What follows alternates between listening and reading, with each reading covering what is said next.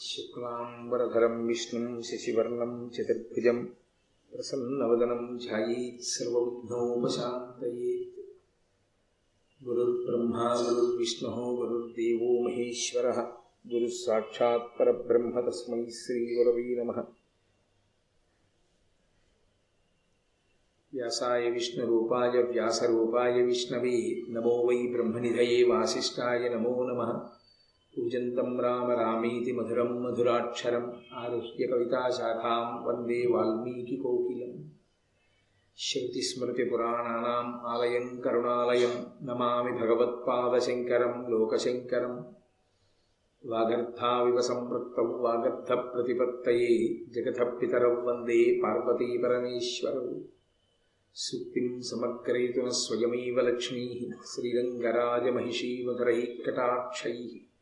వైదగ్ధ్యవర్ణకుడబుంభనగౌరవైర్యాం కళ్ళూలకర్ణకుహరాः కవయోధయంతి హైమోర్ధ్వపుండ్రమజహన్మకుటం సునాసం మందస్మితం మకరకుండలచారుగండం బింబాధరం బహుళదీర్ఘకృపాకటాక్షం శ్రీవేంకటేశముఖమాత్మని సన్నిధత్తాం విమలపటి కమలకుటి పుస్తక రుద్రాక్షస్తహస్తపుటి కామాక్షి పక్ష్మలాక్షి కలిత విపంచి విభాసి వైరించీ मनोजवं मरुततुल्यवेगं जितेन्द्रियं बुद्धिमतां वरिष्ठं वातात्मजं वनरयूधमुख्यं श्रीरामदूतं शिरसा नमामि।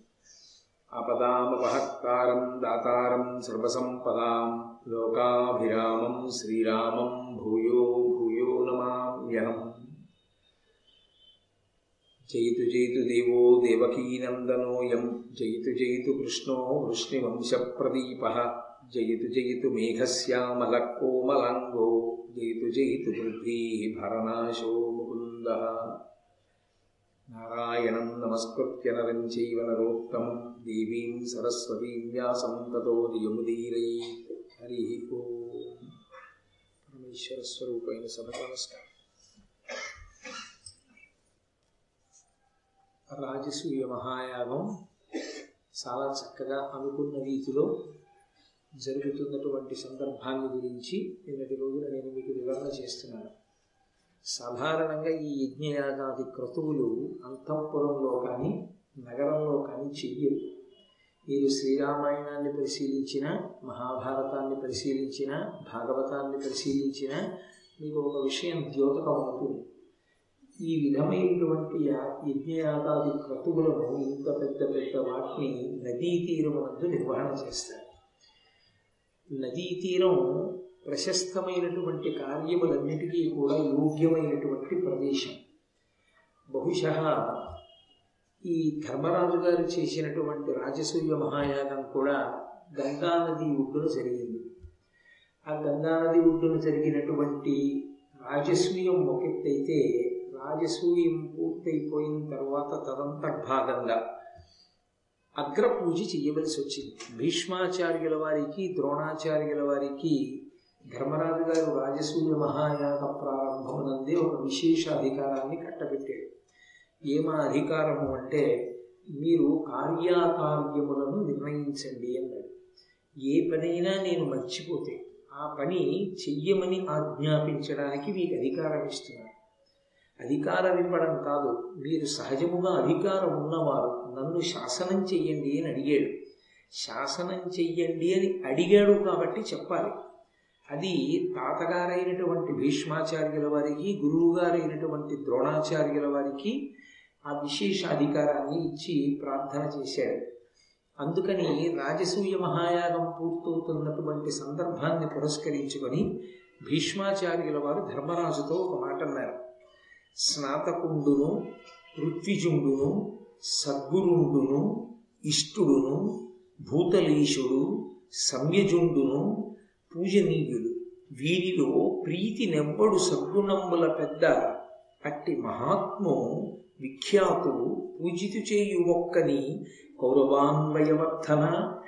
ఓ కురువంశమునందు పుట్టినటువంటి మహారాజులలో కల్లా చాలా గొప్పవాడా? నువ్వు ఒకరిని పూజ చెయ్యి. ఎవరో ఒకరిని పూజ చేయడం చేత ఆ చేసినటువంటి క్రతువు సుసంపన్నమవుతుంది. ఎవరిని పూజ చెయ్యాలని చెప్తోంది శాస్త్రం? అంటే స్నాతకుండును ఒక స్నాతకుణ్ణి తీసుకొచ్చి పూజ చేయాలి స్నాతకుడు అంటే ఎవరు అన్నది మీకు నేను చెప్పాను. స్నాతకుడు ఎన్నో విధాలుగా ఉంటాడు అని చెప్పినప్పటికీ మనకి సాధారణంగా స్నాతకుడు అన్న మాట అన్వయం అయ్యేటటువంటిది గురువుగారి దగ్గర విద్యాభ్యాసం పూర్తి చేసుకుని ఇక గురువు గారికి కట్నం ఇవ్వడం కోసం బయలుదేరినటువంటి విద్యార్థి ఎవరు ఉంటాడో వాణ్ణి సాధారణంగా స్నాతకుడు అని పిలుస్తారు. కాబట్టి అటువంటి స్నాతకుడు అంటే వేద విద్యాభ్యాసం పూర్తి చేసుకున్నటువంటి వ్యక్తిని తీసుకొచ్చి పూజ చేయాలి ఋత్విజుండు ఆ యజ్ఞం చేసినప్పుడు ఆ యజ్ఞం చెయ్యడానికి ఆధ్వర్యం వహించినటువంటి వాడు మంత్రభాగాన్ని సమన్వయం చేసినటువంటి వ్యక్తి ఎవరుంటాడో అటువంటి ఋత్విక్కుని పూజ చెయ్యొచ్చు. సద్గురువును సద్గురువు అయినటువంటి వ్యక్తిని పూజ చెయ్యవచ్చు. ఇష్టుడు అత్యంత ప్రీతిపాత్రమైనటువంటి వ్యక్తి అయితే ఆ వ్యక్తికి పూజ చెయ్యొచ్చు.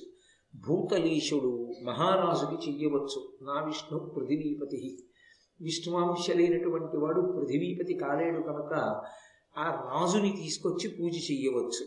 సంయుజుండును. మహాజ్ఞాని అయినటువంటి వాడు. జ్ఞాని అంటే లౌకికమైనటువంటి చదువుని కాదు. ఏ చదువుకు ఏ చదువు చదువుకున్న కారణం చేత ఇక మళ్ళీ పుట్టవలసిన అవసరం ఉండదో ఆ చదువు చదువుకున్న వాణ్ణి సంయజుడు అని పిలుస్తారు. విద్ అనేటటువంటి ధాతువుకి అర్థం తెలిసి కొనుక విద్ అన్న ధాతువులోంచి వేదము అన్న మాట వచ్చింది. వేదాన్ని చదువుకొని వేదార్థాన్ని తెలుసుకున్నటువంటి వ్యక్తి ఎవరుంటారో అటువంటి వ్యక్తిని పూజ చెయ్యవచ్చు. కాబట్టి ఇటువంటి వారిలో నీకు ప్రీతితో ఎవరు సమస్త సద్గుణములు కలిగినటువంటి వాడు ఈ సభలో ఉన్నాడని నువ్వు భావన చేస్తున్నావో అటువంటి వాడికి అర్ఘ్యం ఇయ్యి అర్ఘ్యం ఇయ్యి అన్న మాటకు అర్థం ఏంటంటే అగ్రపూజ చెయ్యి. కాబట్టి అంటే ప్రధానమైనటువంటి ఉపచారాన్ని చెప్తారు. అగ్రపూజ చెయ్యంటే అందరిలోకి అధికుడిగా భావించి ఆయన్ని తీసుకోబెట్టి తీసుకొచ్చి కూర్చోబెట్టి పూజ చేయి అన్నాడు. అంటే ధర్మరాజు గారు అన్నాడు తాతగారు మీరు చెప్పారు ఎవరిని పూజ చెయ్యాలో చెప్ప చెప్పారు. కానీ మీరు చెప్పినటువంటి ఈ కోవలోకి ఏ వ్యక్తి వస్తాడో ఇక్కడ ఉన్నటువంటి సభలో ఎవరికి నేను అగ్రపూజ చెయ్యాలి? ఆ వ్యక్తి పేరేదో కూడా మీరే చెప్తూ చెబితే బాగుంటుంది తాతగారు పెద్దవారు మీరు ఆజ్ఞాపించవలసిన వారు మీరు చెప్పండి అన్నాడు ధర్మరాజు గారు ఇక్కడ కొంత లౌకిక ప్రజ్ఞని మేళవించాడు. ఎందుకని అంటే ఆయన మనసు ఎప్పుడూ పూజ అనేటప్పటికి ఎవరి మీద ఉంటుంది? కృష్ణ భగవానుడి మీదే ఉంటుంది. అది నిస్సందేహం. కృష్ణ భగవానుడిని పూజ చెయ్యాలన్నదే ఆయన కోరిక. ఎందుకని? అంటే కేవలము తన ఎందు స్నేహభావం ఉన్నవాడనో లేకపోతే బంధుత్వం ఉందనో కాదు. కృష్ణుడు విష్ణు అని విష్ణువు అవతార స్వీకారం చేశారని ఆ అవతార స్వీకారం చేసినటువంటి విష్ణువే కృష్ణస్వరూపంలో ఉన్నారని ఆయన లౌకికమైనటువంటి ఒక మానవుడిగా కనపడుతున్నప్పటికీ ఆయన సాక్షాత్ భగవానుడని ఆయన కన్నా రక్షించగలిగినటువంటి వారు వేరొకరుండరని ధర్మరాజు గారి యొక్క పూనిక.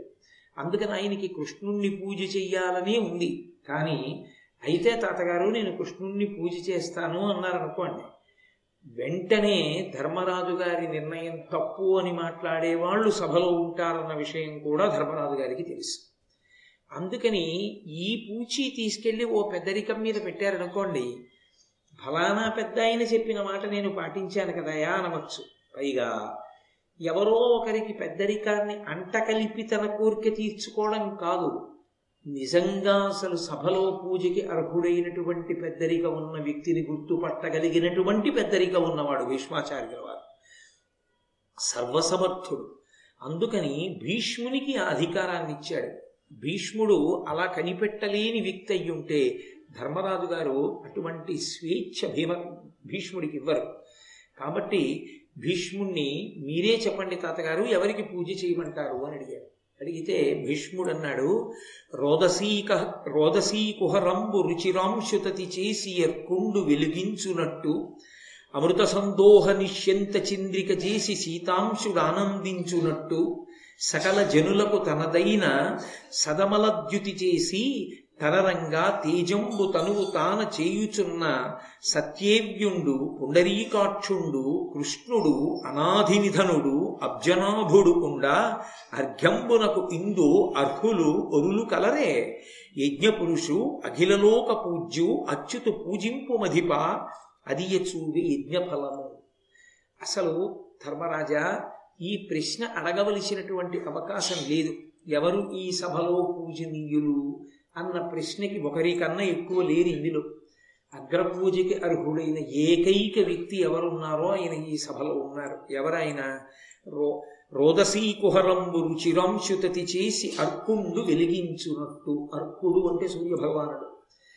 ఆ సూర్య భగవానుడు తన యొక్క కిరణముల చేత అంతరిక్షంలో ఉండేటటువంటి గుహల్ని కూడా తన వెలుగులతో నింపగలిగినటువంటి సమర్థత కలిగిన వాడయ్యున్నట్లుగా అమృత సందోహ నిశ్చింద చంద్రిక చేసి సీతాంశుడానందించునట్టు చంద్రుడు తన అమృత కిరణముల చేత లోకాన్నంతటినీ కూడా చల్లబరిచి లోకము యొక్క సంతోషమును చూసి తాను సంతోషించినట్టు తన అపారమైనటువంటి తేజస్సు చేత ద్యుతి చేత కాంతి చేత అనుగ్రహం చేత తనని ఆశ్రయించినటువంటి వారిని ఉద్ధరించగలిగినటువంటి అఖండమైనటువంటి శక్తియుక్తుల చేత ఏ మహానుభావుడు ఈ మన్ ఈ భూమండలం మీద ఇవాళ ప్రకాశిస్తున్నాడో ఎవరు పుండరీకాక్షుడు ఎవరు తామర పువ్వుల వంటి కందులు ఉన్నటువంటి వాడో అటువంటి కృష్ణుడు ఆయన అనాది నిధనుడు ఆయన ఆద్యంతములు లేనివాడు.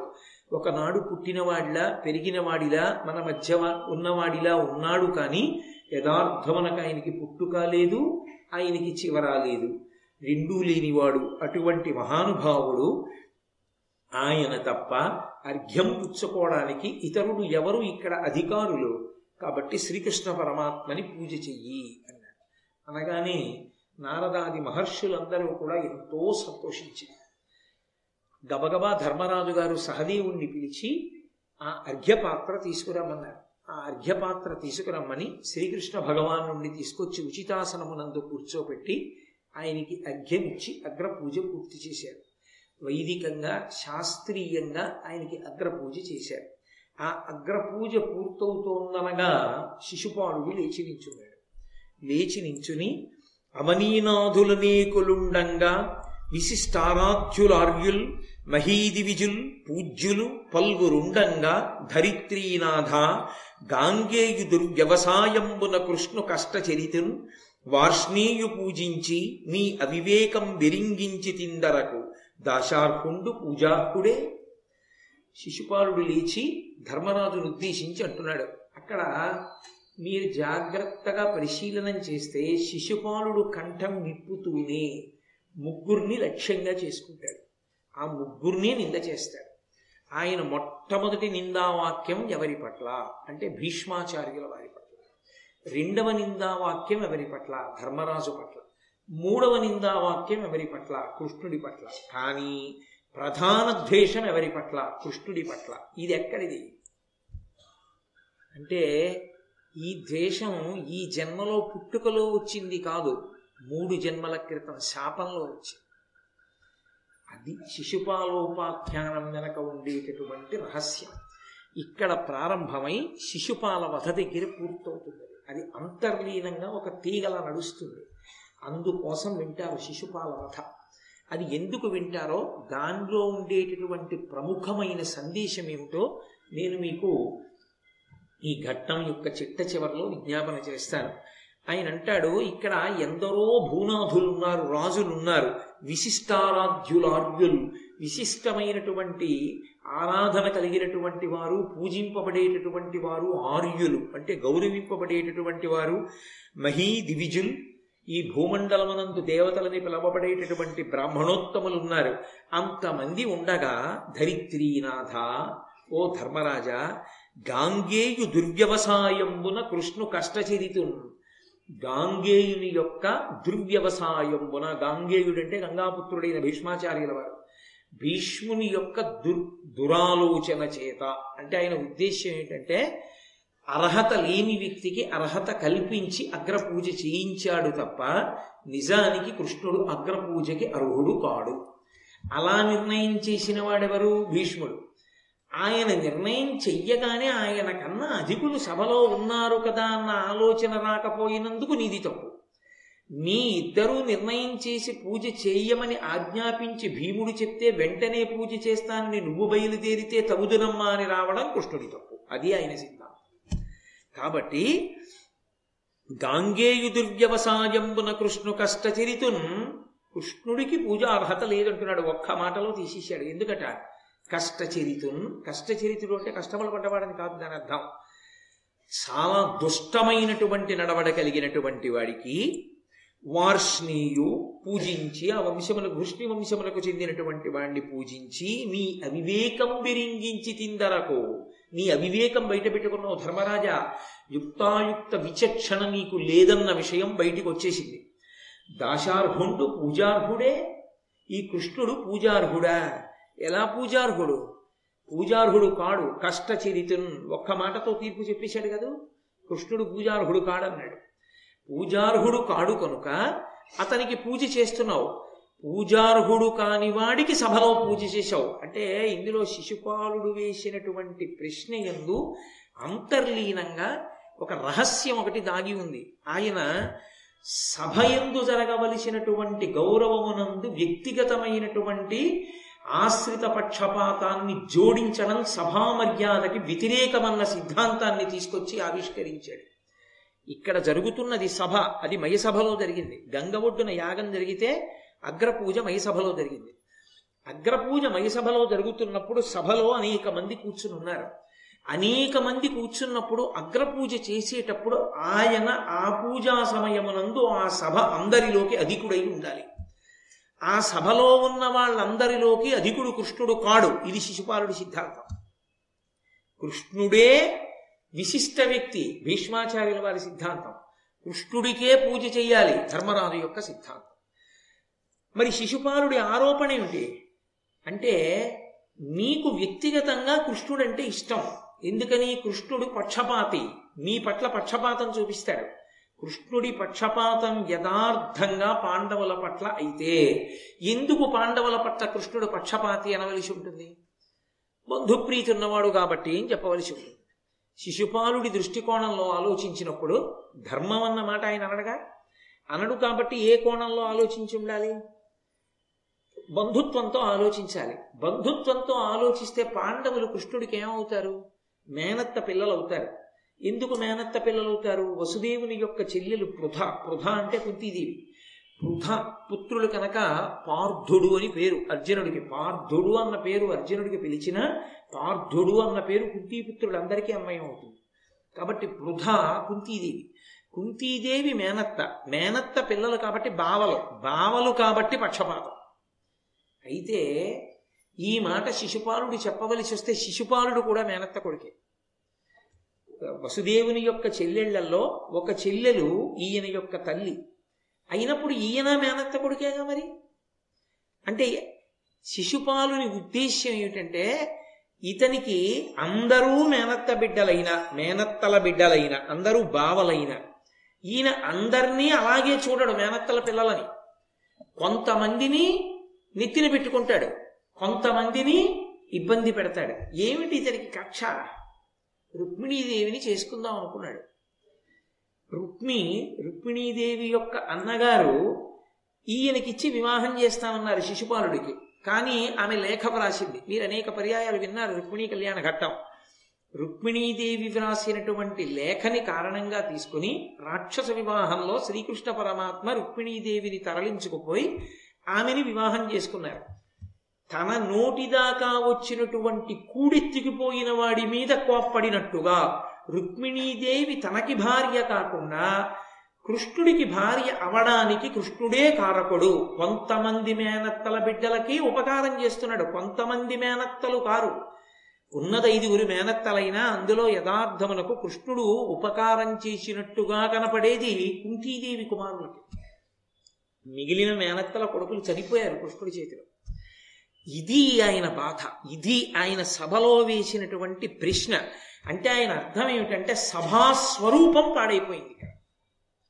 అది శిశుపాలుడి యొక్క హృదయం. ఇది నిలబడుతుందా?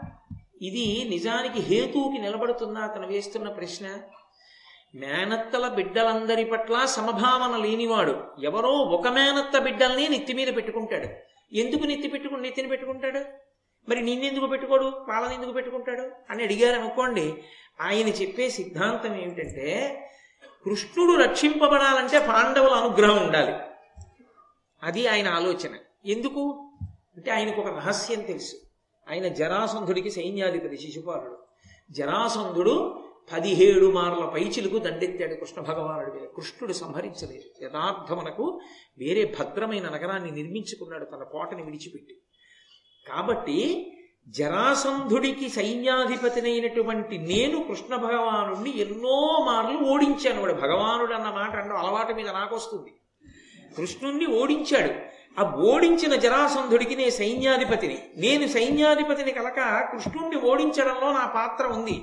నాకు కూడా కృష్ణుణ్ణి గెలిచినటువంటి వ్యక్తి అని పించుకోవడానికి అధికారం ఉంది. నేను గెలిచిన వాణ్ణి అందుకని నా పట్ల వైషమ్యం. వాళ్ళు జరాసంధుడి నుంచి రక్షించడానికి మల్లయుద్ధ నిపుణుడైన భీమసేనుణ్ణి తీసుకెళ్ళి జరాసంధుణ్ణి మట్టు పెట్టాడు. అందుకని తనని రక్షించిన వాళ్ళు.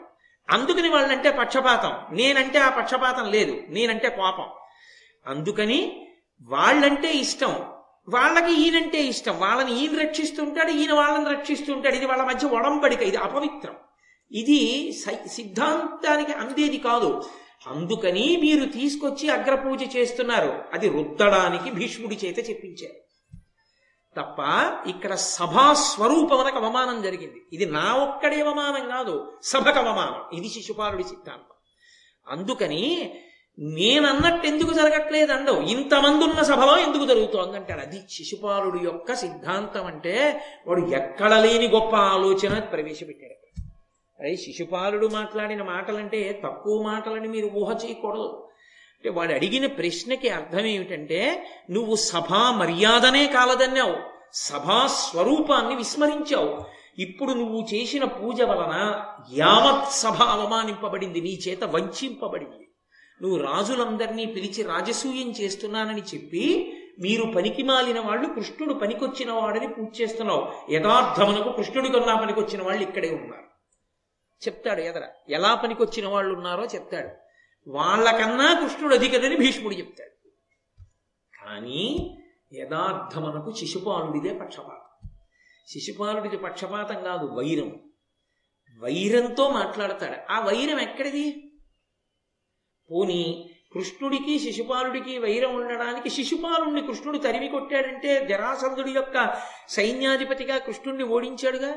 పోని రుక్మిణీదేవిని రాక్షస వివాహంలో ఎత్తుకుపోయాడు అనుకుందామంటే రుక్మిణీదేవేగా లేఖ రాస్తే వచ్చాడు? తన ఎందు మనసు లేనిదేగా? అంటే ఒక కారణం చేత వచ్చిన వైరం కాదు. ఒక బలమైన కారణానికి ఒక వైరం వచ్చింది అనుకోండి. కనీసం ఈ కారణానికి నాకు వైరం ఉందండి అని చెప్పడానికి ఒక నిజాయితీ ఉంటుంది. ఈ వైరం పుట్టుకతో వచ్చింది.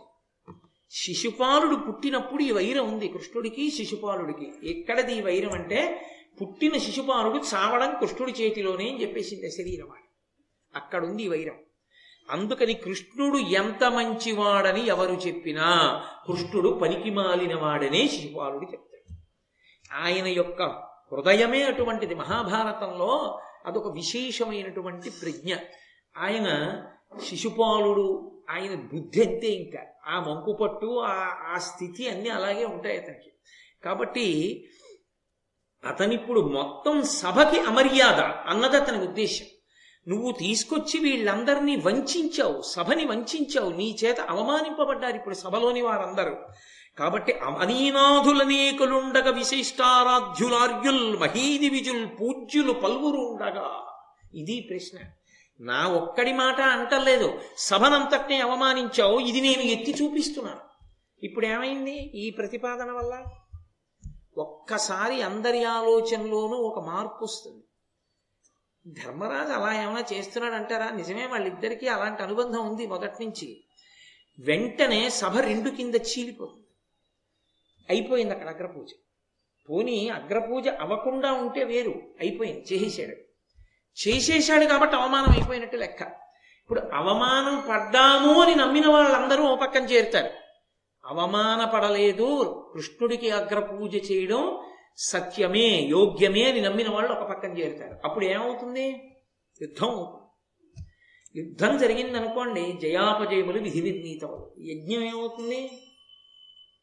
ధర్మరాజు యొక్క యజమాని మర్యాద ఏమైంది? ధర్మరాజు గారు యజమాని. ఆయనే ఆహ్వానించాడు వీళ్ళందరినీ. నువ్వు ఆహ్వానించి అవమానించి రెచ్చగొట్టి యుద్ధం వచ్చేట్టు చేసి కొంతమందిని చంపి నీ ఇంట్లో మిగిలిన వాళ్ళని పంపిస్తే పాపం ఎవరిది? ధర్మరాజుదా కాదా? పిలిచి అన్నం పెడతానని చంపినవాడు అవలా పిలిచి యుద్ధం చెయ్యకుండా ఊరుకుంటే ఇంతమంది లేచి కొంతమంది కృష్ణుడిని నిందిస్తుంటే ఊరుకోగలడా? నిందనే కదా అన్నాడు నీ మాటల మీద గౌరవం ఉన్న వాళ్ళనే నువ్వు కార్యానికి నియోగించు కృష్ణ. వాళ్ళు నిన్ను వ్యతిరేకిస్తే నేను చూడలేనన్నాడు తట్టుకోలేనన్నాడు. ఇప్పుడు ధర్మరాజుకి సంక్లిష్ట పరిస్థితి కల్పి